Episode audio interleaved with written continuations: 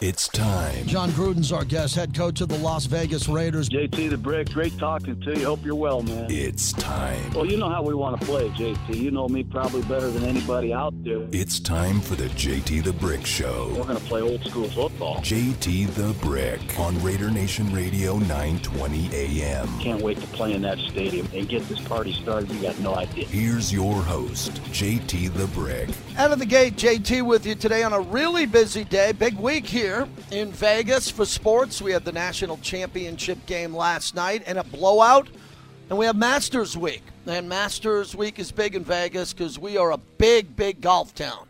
With the Summit, one of the greatest golf courses built, Shadow Creek, Southern Highlands, all the great golf courses, the Wynn Resort Golf Course. We've got a lot of people that play golf in Vegas, so I'm hoping we can get some of your attention focused on the Masters as they tee off on Thursday, and we want to get going with that too. It's a big week. I love golf. I'm heading out to San Diego this weekend to play some golf and watch some Masters with my buddies, and we got a good week lined up with you. We're brought to you by P T's, where they had a big crowd last night all over the valley. No establishment had more people in town than all the combined P T's for the national championship game. Happy hour five to seven. You could have been there before and then even after the game to celebrate with Baylor midnight to two. The industry knows the best happy hour in town is P T's as they fuel the monologue.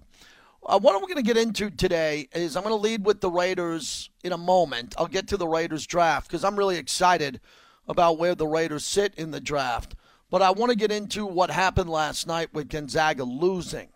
And it got heated on my national show last night because I did something that I don't regret, but I felt like last night I was a cheap debate Skip Bayless guy on the radio, that I came up with something that really angered a lot of people, and I want to share it with you because Gonzaga lost for a reason last night. They lost for multiple reasons.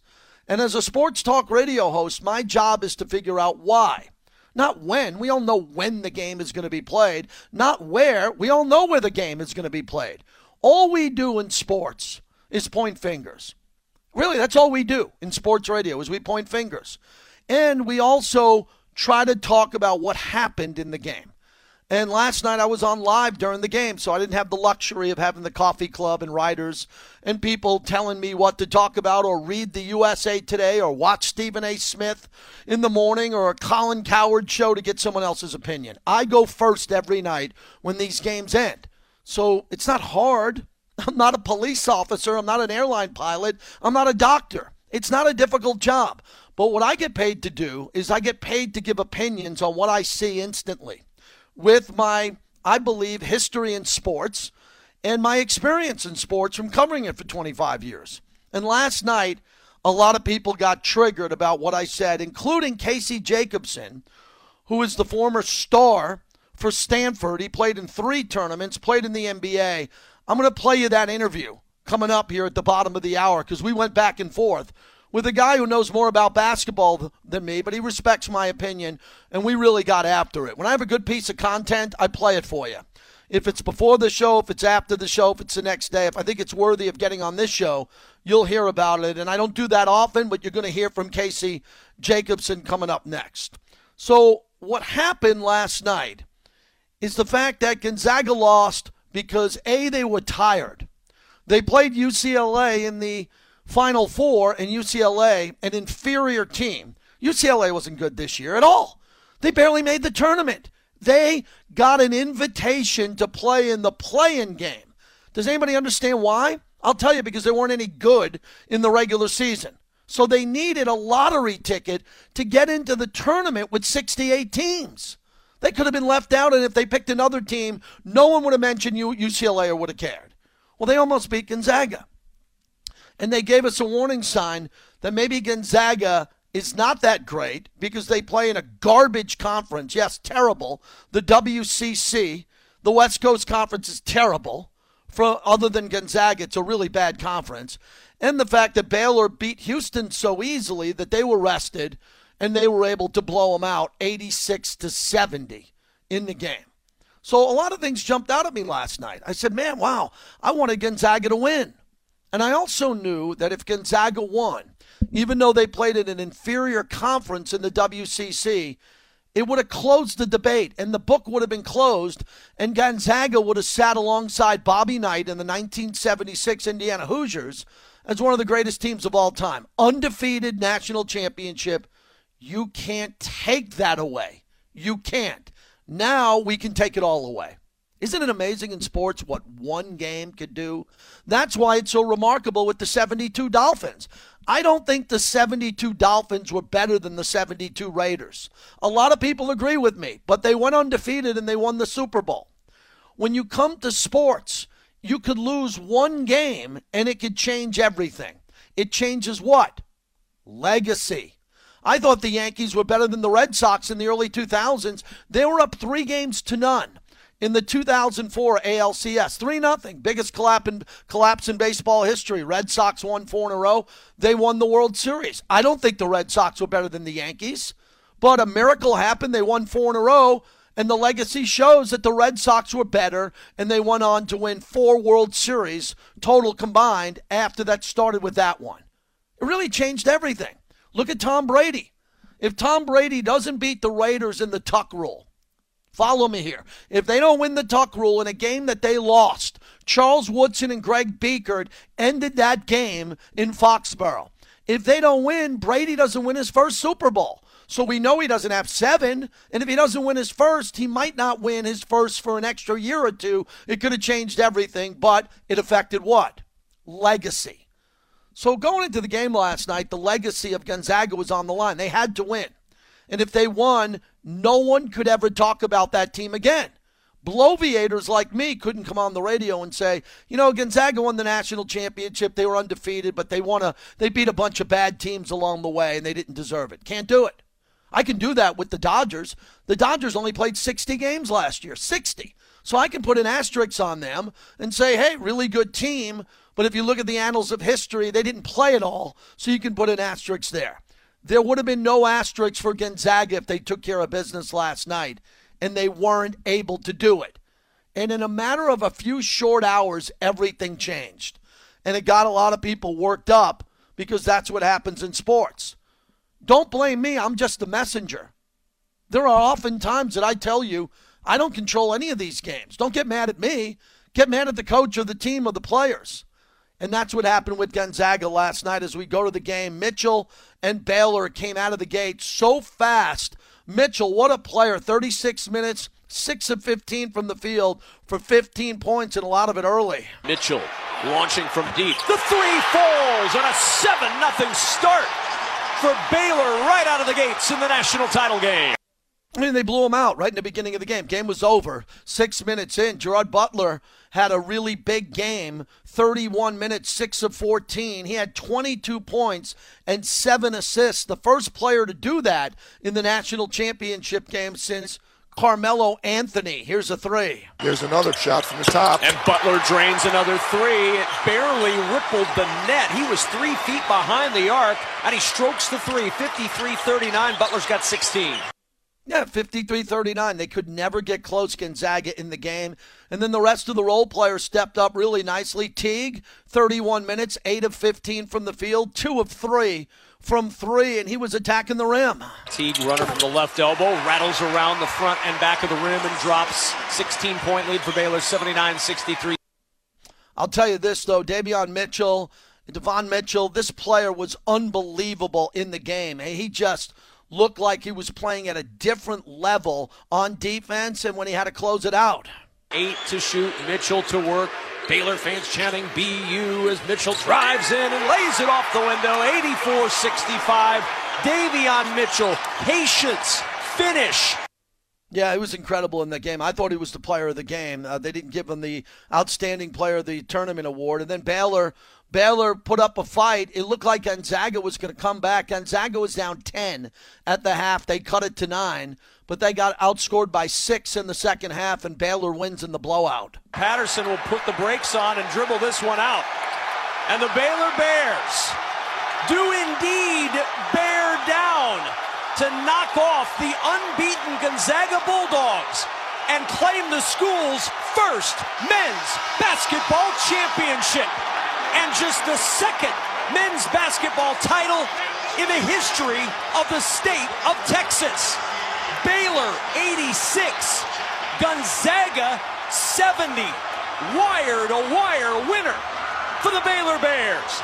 National champions in twenty twenty-one. Uh, that was Westwood, one on the call. Fantastic. Afterwards, Scott Drew talked about the quick start for Baylor and how they got off to such a big lead. We play with a, a, a culture of joy, and that's uh, Jesus, others, yourself. They came out, and uh, uh, they fed off of each other. We got off to a great start, and then uh, defensively, uh, um, we're pretty good. Yeah, they were really good. They were the best team in the country, and not a lot of people saw that. A lot of people bought into Gonzaga being the best team in America because there was a one, they were a one seed, and I'll get to that in a moment. Mark Few, the head coach of Gonzaga, after the game, what a class act he is, giving all the credit to the Baylor Bears. Just literally busted us out of anything we could possibly do on offense, and we were kind of playing, you know, with our back to the back, you know, not facing up, and, and we couldn't get anything generated going to the basket. We were kind of playing sideways, and then at the other end, they, you know, we had no answer as far as keeping some of their guards in front, and, and made a couple of mistakes that we t talked about not doing as far as, as giving them catch-and-shoot threes or shakedown threes, and they, they made us pay in a hurry. Yeah, it wasn't even a contest. So what does that mean to Gonzaga? And how do I tie this into you as we start this sports talk show? This is a very important question. How do you define legacy after a loss? Very important question. How do you define a legacy after a loss? We don't even remember who got the silver medal in the Olympics. We're taught not to think of second place or third place. We don't do it. We don't care about the runner-up. We care about the champion. And this could have been one of the greatest championship teams of all time, and they'll never experience it because they lost only one game, and it was their last game. And I'm trying to come to grips with that. I really am. So after the game last night, if I looked at Gonzaga's schedule, which I did, they played some good teams early. They beat Kansas when they were six. They beat Auburn, West Virginia. So their season opened up. They beat Iowa. But I want you to follow me here for a second, because after they beat Virginia on December twenty-sixth, and Virginia wasn't very good this year, but it's a good program, and they recently won, so that's an A-list win. Starting on Monday, December twenty-eighth, here's who Gonzaga beat. Follow me, please. This will just take a moment. This is Monday, December twenty-eighth, right after Christmas. They beat Northern Arizona, then Dixie State, San Francisco, B Y U, Portland, Pepperdine, Saint Mary's, Pacific, San Diego, Pepperdine, Pacific, Santa Clara, B Y U, San Francisco, Saint Mary's, San Diego, Santa Clara, Loyola Marymount, Saint Mary's. So from December twenty-eighth to March eighth, they played absolutely nobody. They played one of the weakest schedules in N C double A history. Fact, not fiction.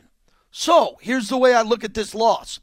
If Gonzaga played in the Big Ten with Illinois, Michigan, Wisconsin, Ohio State, there isn't a human being on God's green earth that thinks Gonzaga would have went undefeated. Now, maybe they would have went undefeated in the Pac twelve. Pac twelve wasn't very good. They wouldn't have gone undefeated in the Big twelve with Oklahoma, Oklahoma State, Texas Tech, Texas, Baylor, who crushed them. They wouldn't have went undefeated. So one of the reasons that we bought in to Gonzaga being undefeated, which they were, and potentially being one of the greatest teams of all time, is we were lulled to sleep by them playing in a conference where they went almost two months, two full months playing no competition.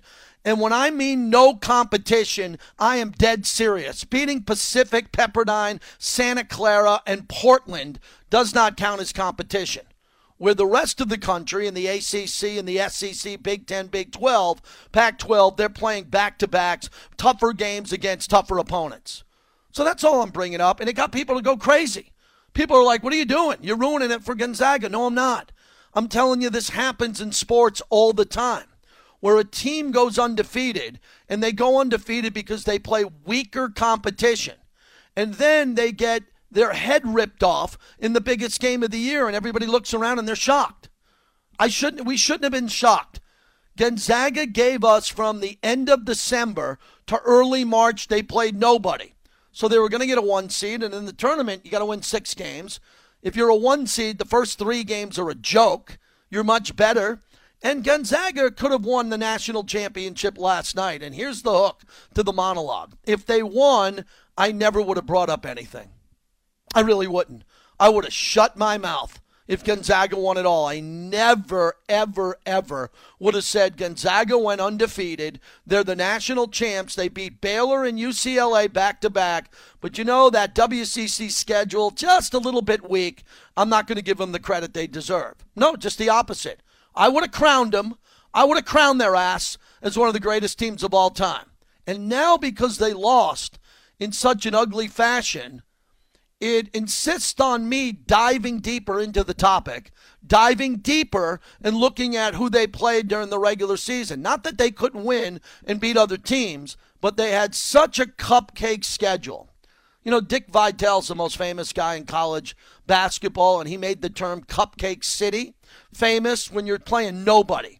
And Gonzaga, because they play in the W C C, played nobody. W C C tournaments here in Vegas, other than Gonzaga, if you gave me a ticket to go see anybody else to play there, I wouldn't be there at the Orleans. I wouldn't waste my time. Sorry if everybody likes it. I don't like that. I don't think it's really competitive sports.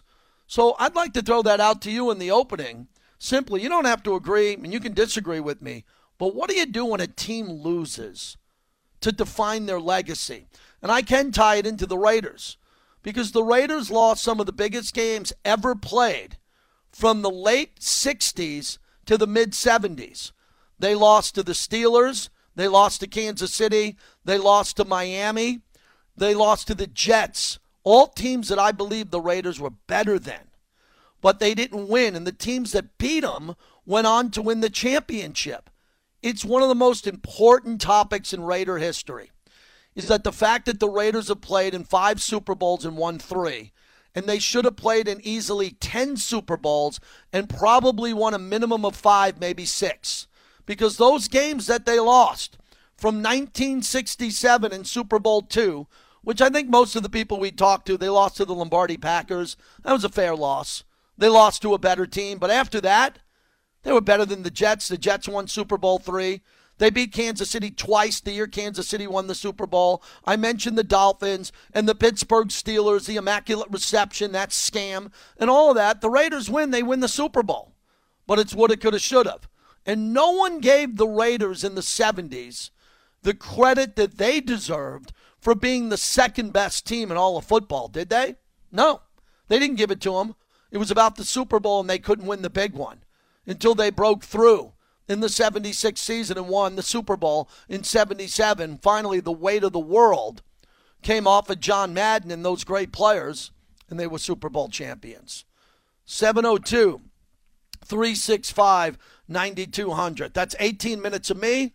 Let's hear from you on what I just brought up. I know you got an opinion on that as we put to bed college basketball, and I'm sure you have an opinion on that. The legacy, Gonzaga, uh, the conference that they played in, uh, why they didn't win, and why did they get blown out? You watched the game last night. It was the biggest sporting event probably of the year so far, other than the Super Bowl last night. Seven oh two, three six five, nine two hundred.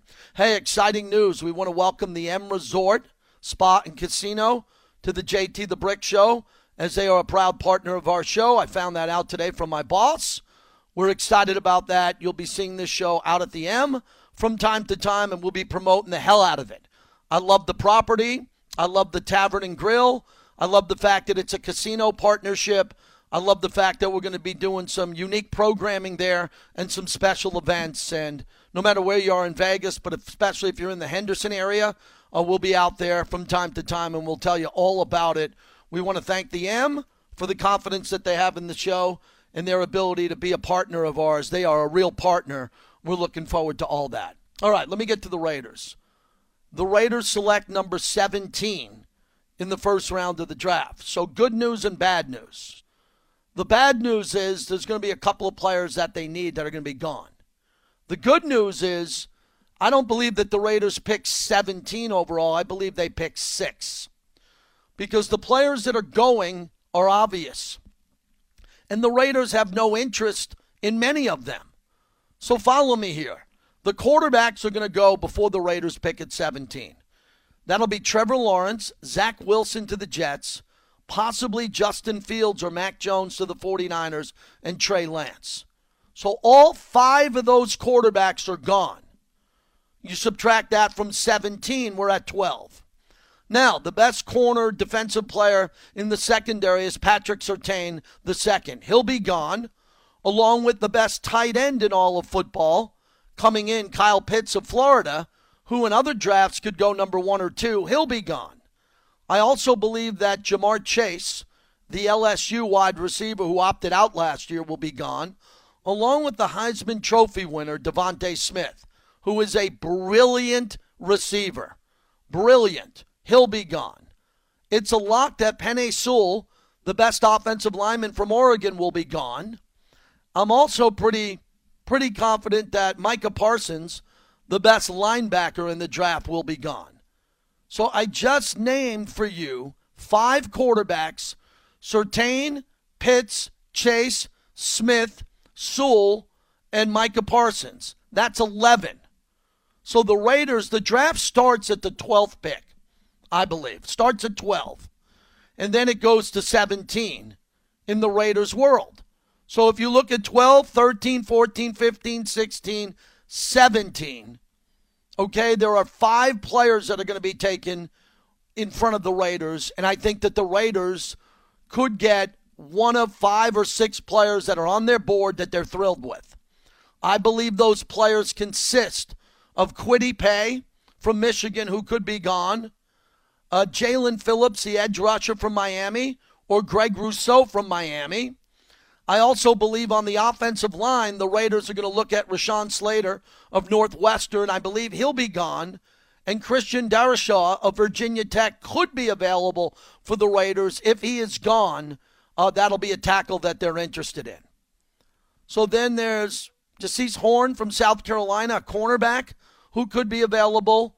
And Jaylen Waddle, the wide receiver from Alabama, who I don't think they'll take because they have Henry Ruggs. And they have a couple of players like that. So what my goal is to do with you all over the next couple of weeks is to whittle down who's left for the Raiders at seventeen. And the way we're going to do it is easy, very easy. We're going to throw out the players they can't get, which I think is a celebration for the Raiders. The five quarterbacks are gone, and the Raiders don't need a quarterback. They have Derek Carr. Pitts is gone, the tight end. They have Darren Waller. And then I would think, for me, the big decision would be, would the Raiders want to trade up from seventeen to maybe number ten, eleven, nine, whatever it is, to go get Micah Parsons, the linebacker, who's better than any linebacker on the Raiders currently or has been with the Raiders for a decade. So I would trade up from seventeen. I would. And I would move up to get Micah Parsons, but I doubt the Raiders are going to do that. I think the Raiders are going to wait for the best edge rusher or right tackle available who's there, and they're going to get a very good player. And we're going to get that player on the radio, and he's going to be fine, and the Raiders are going to have a starter at seventeen. Not a project, okay, because that's the one thing I need you on the same page with me. No more projects. No more guys getting drafted in the first round that need time to figure it out. Josh Jacobs didn't need any time. He was drafted late in the first round. He was ready to play. Khalil Mack was drafted. He was a great player. The Raiders have got Amari Cooper came in. He was an outstanding player when he got drafted. The Raiders got to get back to drafting a first-round pick at number seventeen that is going to step up and play at a very high level, the way they did in Tampa last year. And to play at a Pro Bowl level, that's why you scout them. That's why you draft them. That's why you coach them up. There is an enormous budget for Mike Mayock's staff, which are scouts who, to, who are supposed to go around and get this pick right. And John Gruden, that has very big authority when it comes to decisions, when it comes to the roster. Between Gruden and the Mayock budget for his staff, they've got to hit a home run at seventeen. I am confident that they'll be able to do that. I'm confident that they'll do that because if, the, if there were no quarterbacks and there were just one or two, I think the Raiders would have been screwed. Really would. If there was only Trevor Lawrence and Justin Fields and the rest of the guys weren't available, then there would have been a run on offensive linemen, a run on defensive players, and the Raiders would have been guessing. Now, no way. There's one of six players that are going to fall from the Raiders, I believe, and I think I'll have that number completely dialed in on draft night when I'm anchoring the Raider draft for you. Chris in West Oakland, always good to start us off. Hello, Chris. Hey, J T, how you doing? First off, uh, taking my medicine here, you know, I've been on Gonzaga's bandwagon all year. Uh, hats off to Baylor. They played a great game last night. They were bigger, stronger, faster. They were just a buzzsaw. Reminded me a lot of the Tampa Bay Bucks in the Super Bowl. You know, weren't necessarily favored, but a couple minutes into the game you said, oh, man, this is going to be a tough one. But I'm going to take a little exception with what you said. I am so tired of the world we live in that when a team loses one game, everything they've done has been erased. Look, we all know Gonzaga plays in the W C C. There's not a single person alive that knows anything about college basketball is going to tell you they're going to be undefeated. They're going to do what they did if they played in another power conference. But they did not lose last night because of the conference they play in. This team destroyed every team in front of them this year. Big Ten, Pac twelve, Big twelve, you name it. They beat a Kansas team by twenty that beat this Baylor team. The last fifteen, ten or twelve years, J T, I saw a stat. Mark Few's team in the non-conference against Power Five, their last one hundred games over the last fifteen years, they're eighty-two and eighteen. And, oh, yeah, every single one of those games is on the road because nobody will go up there to play them. So um, they didn't lose last night, had nothing to do with the conference they played in. What they did to the W C C this year, they did to every Power Five conference team along the way. They just ran into a buzzsaw last night. Hats off to Baylor, and what Drew has done with that program from where it was, where he took over to now, is unbelievable. But Gonzaga's a lot like U N L V in the eighties. They said the same thing until Tark finally broke through and won, and won, a, and won a title, then probably should have won it the next year. So my hat's off to Gonzaga. It takes away nothing. This would not have been the greatest team of all time. I never said that. Most people didn't say that. Being undefeated this day and age would have been impressive. But, again, I'm tired of all the pundits and the world we live in. A team's on a pedestal, but then when you lose one game, it's like everything you've done is wiped away. I fully believe Mark Gonzaga, Mark Few will still get a title one day in Gonzaga. It's going to happen, you know, maybe in the next few years. Same thing happened for years with Jimmy Boeheim. He won that one game on a night when Kansas couldn't shoot a free throw. Doesn't necessarily make him a better coach or the better program. So hats off to Baylor. You did what you had to do. You were the best team last night, hands down. But that doesn't mean Gonzaga, up until that point, wasn't the best team all season long. They just got beat by a better team last night, and I'm tired of hearing about the conference they play in. And Gonzaga will still put more players in the N B A off this team than the Baylor play team will. Anyway, thanks for letting me rant, my friend. Again, mm-hmm. I was dead wrong. Congratulations, Scott Drew and Baylor. Talk to you later. Great phone call, and I agree with the majority of it, other than the fact that we made them out to be the great undefeated team going into the national championship game. They weren't a great undefeated team because they played in an inferior conference that made them undefeated. That's the only point I'm saying. They still would have got in the tournament. They still could have won the tournament. I still think they could have beat Baylor. But the point was, we built them up to be this twenty-nine and oh, thirty and oh team, when fifteen of the thirty wins are laughable. They're a joke. The Mountain West is tougher. They're not playing San Diego State. They're playing the San Diego Toreros. They're not playing the teams that should push them out west. So all I'm saying is that Gonzaga, it's tough. They're stuck in Spokane.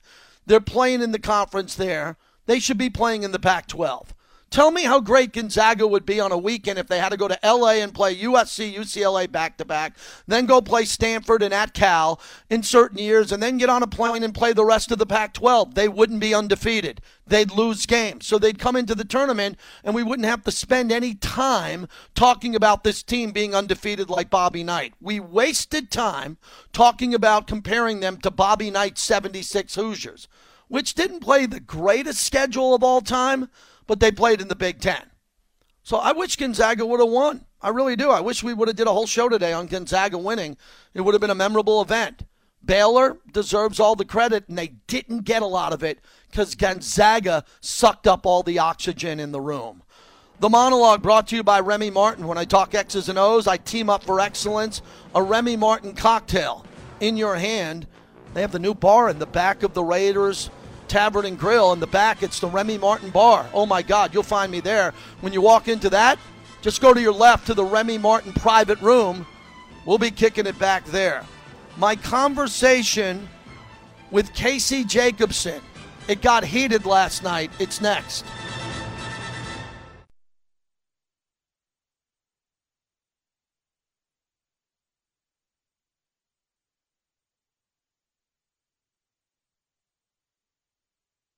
All year long, this is what they do. We have a starting rotation, and each night might be someone different, but they've sacrificed for each other all year long.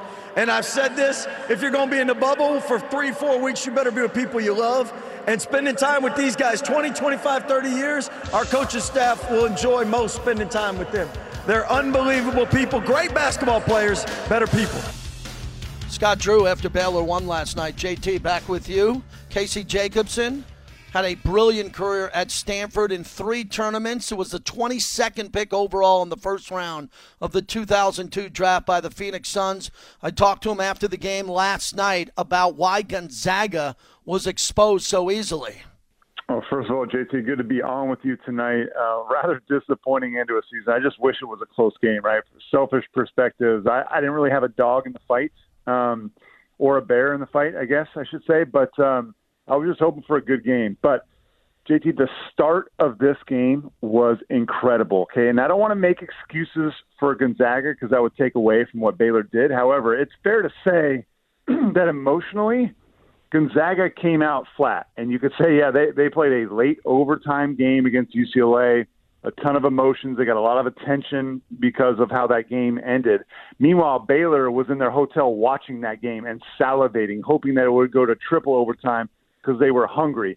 And then they start that game making five out of five from three. And you add that to Baylor's – Baylor already had the advantage defensively to me. It was it was the the, the one thing I, – I thought that Gonzaga would win this game. But I, I said to myself, if Baylor defensively can be physical with Jalen Suggs and maybe Drew Timme and take those two guys out – then Baylor, the the, the, the tide switches, the, the the table is flipped. And that's exactly what happened in the first ten minutes. And Gonzaga had not been in that position before. Yes, they trailed, but they hadn't been hit in the face like that all season. Um, but, but give Baylor credit, man. That was an incredible performance.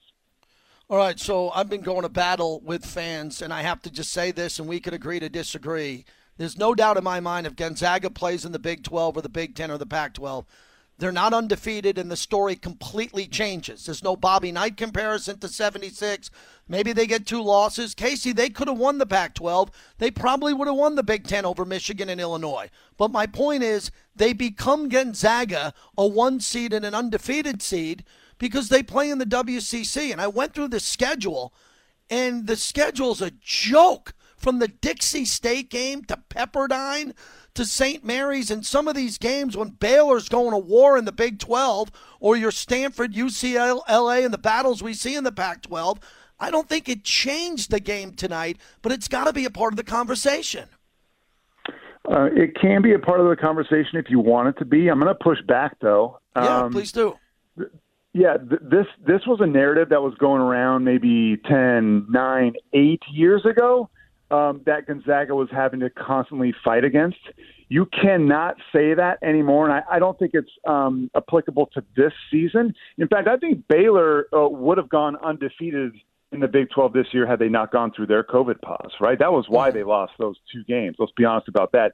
I think if Gonzaga played in the Pac twelve, they would have been undefeated. I really believe that. I think if Gonzaga played in most conferences, they'd be undefeated. But I, I don't really – I'm not interested in that conversation. Um, mm-hmm. what, what I'm saying is this year, Gonzaga proved, J T, without a doubt that they were um, either the best or the second-best team in the country, along with Baylor. This, this, this isn't a surprise. This Gonzaga or Baylor, I had this debate with Steve Lavin and Jim Jackson on our F S one studio shows multiple times this year. It's not a surprise that these two teams played tonight. It was a surprise how Baylor won. I didn't think that they would blow out Gonzaga. But, J T, Gonzaga played a non-conference season this year where they beat Kansas handily. They beat yep. Auburn handily. They beat West Virginia. It wasn't handily, but Jalen Suggs got hurt in that game. They still battled against a very good West Virginia team. They blew out um, an, a good Iowa team. They blew out a, a good Virginia team. Not great teams, but very, very good teams. Yep. Okay, so their non-conference was more than enough to prove that they were either the best or the second best. That's unquestionable to me. Casey Jacobson's our guest. So when they went from December twenty-eighth, Northern Arizona, to their conference yeah. championship game, March ninth, B Y U, and they were down and they won and beat B Y U. They, they, literally from, and you played at the highest level. You were a great college player and a pro. When you see the, the lack of competition they have for months, not weeks, months, then I look at it and I go, okay, that's got to be brought up. But you're right about the non-conference. And in the tournament, I just thought they got a little bit exposed by U C L A and the physicality of what U C L A did, Casey. And I thought U C L A was an average team this year. I wasn't confident a week before the end of the season that they'd even get into the tournament. Okay, but but Gonzaga, like, we don't need to debate the, the strength yeah. of the W C C, but when Gonzaga got into the tournament, like, they beat good teams. They, like, Oklahoma is a really good team, then Creighton, sure. then U S C. Yeah, they struggled with U C L A. That was surprising for sure, to go into overtime. But U C L A was playing incredible basketball. I mean, like, yeah. what we look at what U C L A did to the five teams that they played. They made, you know, every one of their opponents, from Michigan State all the way to Gonzaga, work for every possession. That was a different U C L A team. I don't care that, like, I think they finished twenty-two and ten, but, like, the the U C L A that we saw the last two weeks was a different team. I mean, I don't care how many losses or wins they had. They were playing at a really, really high level with Juzang and, and, and Hawkes. So, like, I, again, I think, you know, we're trying to tear, or I, I believe you're trying to tear down Gonzaga when they went undefeated, including all the way to the national title game. I mean, what are we talking about here? No, no, the only Baylor, point I'm trying to make, Casey, the only point I'm making is that they, they don't go undefeated if they play a tougher schedule. Not at all. This schedule from late I, mid to late so I December. Disagree. Oh, I look, again, that's why we have you on. You're a great guest. You played. I didn't. I'll respect your opinion on that. But when I when I go down the list for you, with um, Northern Arizona, Dixie State, San Francisco, Portland, Pepperdine, Saint Mary's, Pacific, the San Diego Toreros, not San Diego State, the San Diego Toreros, Pacific, Santa Clara again. I'm just thinking, if they're running through a gauntlet like Baylor, Illinois, Michigan, through those months of January into February, I just don't think they're coming in undefeated. But do I think they're a top team? Absolutely. I thought they were going to win tonight. Do you believe that they should consider leaving the W C C for the Pac twelve or a bigger conference if they had that opportunity? Um, that's a good question. I'm sure it's been considered many times over. Um, you know, Mark Few, he's been there now, I think, twenty-one seasons as a head coach. Um, yeah, it, it, so this is a fair this, this is a fair assessment, whether or not, mm-hmm. you know, um, if they have the opportunity or the invitation to join a bigger league, if they if they should do that. Um, mm-hmm. Look, it's still working for them. You know, again, Gonzaga has built themselves up so high in the sport of college basketball, they can schedule any team in America. That was yes. not the case a decade ago. It is different. They can go out and teams will schedule. They can go play Duke on a neutral floor in Maui, or, you know, North Carolina on a neutral floor in Arizona. Gonzaga is such a big brand now that I don't think – that they have to be in a power conference, if I can answer your question that way. It's now a choice that they can either make or not make, but ten years ago, it was very much a, they need to do this if they're ever going to be the big time. Now, they are the big time. They can go out in the non-conference and play anywhere against anybody in the country, maybe besides Spokane, but I think they're okay with traveling outside of Spokane and playing the big boys.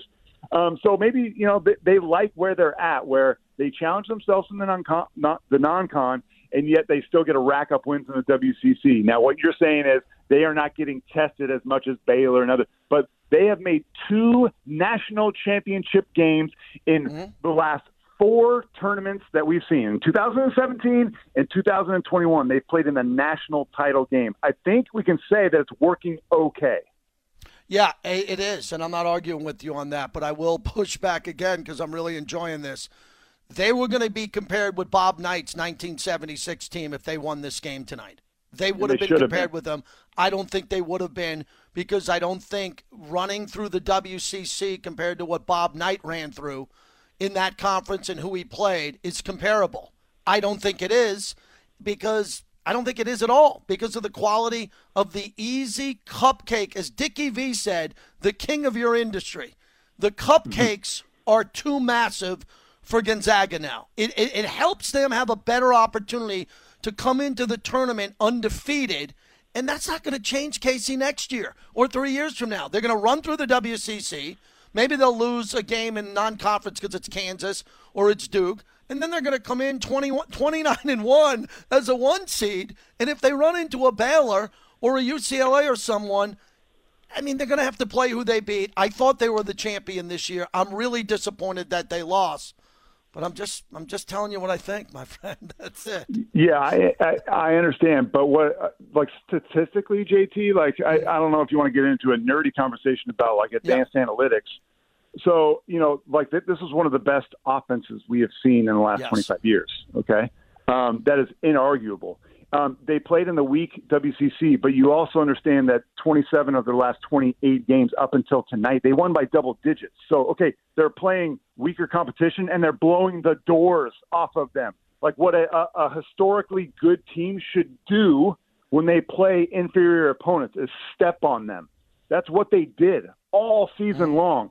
And, you know, they didn't do it against U C L A, but U C L A hung tough, and they found a way to still gut it out. And then they did. Like, look, I am not arguing that Gonzaga is a better team than Baylor. You cannot do that. Um, Baylor was, was stronger. They were more athletic. Um, they were mentally tough, and they looked hungrier tonight.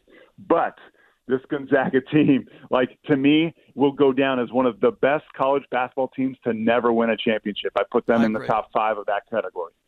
I agree with that, and I, I do think that. I'm, I, I sound like I'm taking away something from them, and I apologize if it's coming off that way. I just – I live in Vegas, and I wouldn't go to that yeah. W C C tournament if you gave me a credential and a ticket. It's non-competitive, and I think Baylor – I think we didn't – not you because you're a pro at this. I think a lot of the country didn't give Baylor the credit that they got because we were falling in love and drooling all over Gonzaga, and they boat raced them tonight. They blew them off the court, yeah. and I was surprised by that. Baylor had a legitimate chance to go undefeated as well. And we mm-hmm. talked about that a few times on, on F S one uh, this right. year, that Baylor, look, like they were clearly better than every team in the uh, in the Big twelve. Their only two losses this year came against Kansas, which was like a week after they had a COVID pause of over two mm-hmm. weeks, okay? So a week after that, they lose to Kansas um, at, uh, uh, in Lawrence. And then the other game they lost to was against Oklahoma State, um, you know, in the in the Big twelve Conference Tournament, second round. Uh, Cade Cunningham had a phenomenal game. Those were the only two games that they lost all year. So this was a team that really had a chance as well, like Gonzaga, to go undefeated. They were on a collision course all year. What? Let's not also forget, J T, what, what Baylor did against Houston, a, a pretty good Houston team. They, they curb-stomped Houston, okay, and then, you know, uh, saved enough in the tank to absolutely come out of the gates tonight. And, you know, it reminded me of that Mike Tyson quote, everyone has a plan until you get punched in the mouth. Yeah, I think Gonzaga absolutely. had a plan. Yeah, Gonzaga had a plan. We're going to play them one-on-one defensively. And in the first five minutes, they were like, holy crap, we can't guard them man-to-man one-on-one. It's not going to work out. But by the, by the time they went to that zone, it was too late. The game was over. Thank you, Casey. Great job. Always a thrilling conversation with you. Thanks for the analysis post-game. My pleasure. Have a good night, J T. Casey Jacobson from last night. I think that was worth it. He, good pushback, good pushing and shoving back there on Gonzaga. And where do they stand? Cover of the Las Vegas Review-Journal, mauled, mauled. Bears relentless in ending Gonzaga's run at perfection. Jeff Sherman joins us next from the Westgate on the Masters odds and anything else that's changed here in the last two weeks. He's got a lot of information from the Westgate on deck.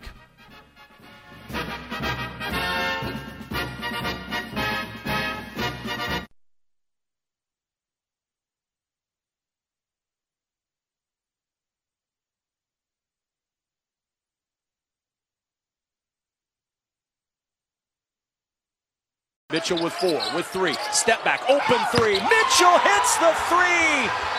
Oh, my, what an end to a dominant first-half performance for the Baylor Bears. Baylor, your national champions, J T, back with you as we continue on. Time to welcome in Jeff Sherman from the Superbook, the V P of Risk Management. And, Jeff, good to talk to you. Take me through the game last night, the liability you had coming in on Gonzaga, and especially the way Baylor looked getting points. Yeah, well, we had some uh, liability throughout the season on Gonzaga futures, and we worked that down to where they were a small winner, but we were in a lot better shape on Baylor. And then as far as the game itself, uh, we opened the game Gonzaga minus five. Had a lot of public money taking the five, taking the money line on Baylor. And uh, when we got to four and a half, some sharps took four and a half. We went to four, they laid four. Uh, but we definitely uh, lost to the game last night. Public was all over Baylor, money line, and point spread. What did you see from Baylor in the last couple of weeks, especially the win against Houston? Looking back on this as a great odds maker, when you saw Gonzaga get pushed to overtime against U C L A compared to the Baylor blowout win against Houston and fresher legs, did that change the outcome of the game to you?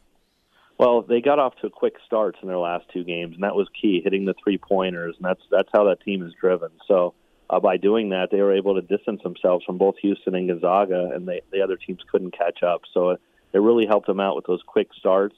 And I think that's why the public really bet Baylor last night, because they saw Gonzaga struggle and Baylor take care of Houston rather easily. Jeff Sherman joins us. So you set the odds for next year's tournament winner. Gonzaga five to one, Baylor sixteen to one. Uh, what am I seeing here with Gonzaga, who they return, and obviously the ease of their conference in the W C C, that should get them a high seed in the tournament? Yeah, well, they'll, they'll be losing a few of their top players, but we would expect Timmy to be back. Plus, they got a couple top recruits coming in, and that's the key to opening them up as a single-digit favorite next year, a five to one, uh, is getting a, a couple top recruits. Uh, other other teams will be losing some players. U C L A is going to be very popular at sixteen to one. We've already seen some tickets, and we just opened it up today. So uh, got this up as quickly as we could, and people are ready to, to play it. Jeff Sherman is our guest. Your wheelhouse, your expertise, the Masters. Let's do a deep dive on this. Early this morning, I watched some practice, some time at the range. The big talk on DeChambeau and his sight lines and how these warm-up rounds for him are really important as he's trying to take it over trees, taking it over historical spots that no one has attempted before. He's ten to one. Let's talk about what you're thinking with those odds. Well, DeChambeau is fascinating because he went into the November Masters and thought it was going to be really easy for his game, and he was humbled by not playing so well. And I think he's going to use that as a learning experience coming in here and take a more conservative approach from a more management standpoint and not just grip it, rip it, and be aggressive and think he can dominate the course. Now I expect Augusta National to make the course play harder this time around. Dustin Johnson won it rather easily, uh, really low under par last time. I've got the, the winning score right now. We opened at thirteen and a half under par. We're at twelve and a half under par. So the sharp players are thinking it's going to play much tougher than we saw in November. And I think DeChambeau is going to take a different approach, which will help his cause this time around, and I expect him to have a much better performance. You have Dustin Johnson as the favorite at nine to one. Why is that, considering how poorly he's been playing? Do you think he has the ability now, knowing Augusta and being the reigning champ, to flip the switch? Well, that's a big thing, is coming off the, the recent win in November there, and each time I go to nine to one, I get some support on him. Just the other day, mm-hmm. I took five thousand dollars on him at nine to one. I went down to eight to one, but then the money subsided. I'm back at nine to one, and now it's showing up again. So it's tough to see him higher than that. But at nine to one, we command the support we're looking for, and it keeps him as the favorite. Jordan Spieth at twelve to one. Interesting to me. Won the Valero Open. He putted extremely well. He chipped out to win. He was just really good with his short game there. But again, there was a, almost a four-year drought. So are a lot of bettors looking at this saying, "Man, he just won. I want to get back on this train again." Or are the sharps looking back saying he's been nowhere to be found in these majors? Well, the public is definitely backing him, and you could have found him at sixty to one right before the Phoenix Open when he started his hot streak. And his odds were quickly lowered from sixty to thirty that week, and ever since then, most of our liability and money on him is at twelve to one. So the public's definitely backing him. But if you look at the matchup market, the sharps are fading Spieth, and they're betting McIlroy, uh, Cantley, Justin Thomas. They're betting everyone against Jordan Spieth in the matchup markets. Jeff Sherman from the Westgate. What about Morikawa going for his second major, the way he played at Harding Park? He's at thirty to one. I think there's great value there, along with Tony Finau, who's a guy who's trying to break through to the other side. Yeah, Morikawa's interesting because he's got a couple of solid wins between the P G A Championship and his W G C event. But at thirty to one, the public's supporting him. And again, just like Spieth, the Sharps are betting against him in every matchup.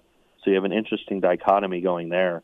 And Tony Finau is someone that the public loves to support at the Masters and in the majors in general.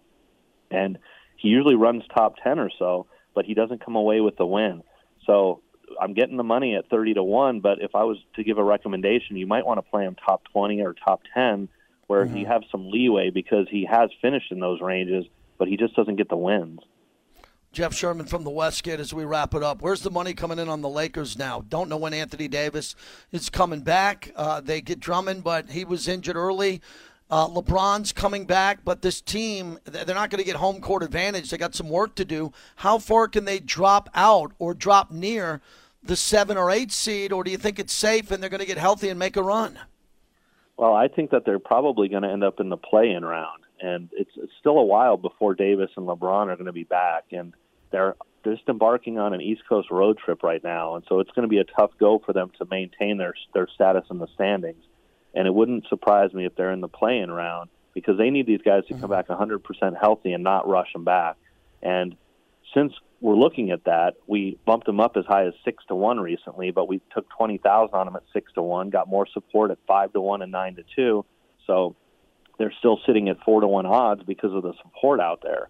But realistically, they're going to have a tougher path to go, especially if they're in that play- play-in round. And where are the Nets? Where do you have the Brooklyn Nets right now? Well, we have them at seven to four odds because we've got some early season liability. Uh, it hasn't been late, but you look at them in the standings, and James Harden has held their position there, uh, even with the other players out. So when they're at full strength, which you know we'll see when that happens, but um, they're the starting point in the Eastern Conference, and that's a team that people like to play. Jeff, last one. We're hockey fans. We live in Vegas. For everybody else listening, who was the favorite right now to win the Stanley Cup? Who's the hot team with the short odds? Uh, well, there's no doubt that's the Colorado Avalanche, the way they're playing. We've lowered them to four to one. Uh, we have the Knights wow. at seven to one, but uh, Colorado's on an incredible run, and they're outscoring teams at a high rate. So when that team is healthy, they're the best team in hockey and power rated as such. Uh, when we've seen them kind of struggle, it's been when they've had injuries in their lineup. But a healthy Avalanche is the number one rated team. Thank you, Jeff. We'll see you at the Westgate. Thanks for the time, my friend. All right. Thanks, J T. That's Jeff Sherman, a deep dive into gambling and the odds heading into a big week for him, coming off the national championship game with Baylor into the Masters, where he's a golf handicap expert. At Golf Odds is where to follow him on Twitter. When we come back, we'll reset. We'll still say goodbye to college basketball. We're a sports talk show. We do that here. We'll take a look at the Golden Knights' most impressive win, arguably, of the season. That's fantastic. The Raiders in the draft. Kind of quiet time over there in Henderson. Guys, we're getting a little bit of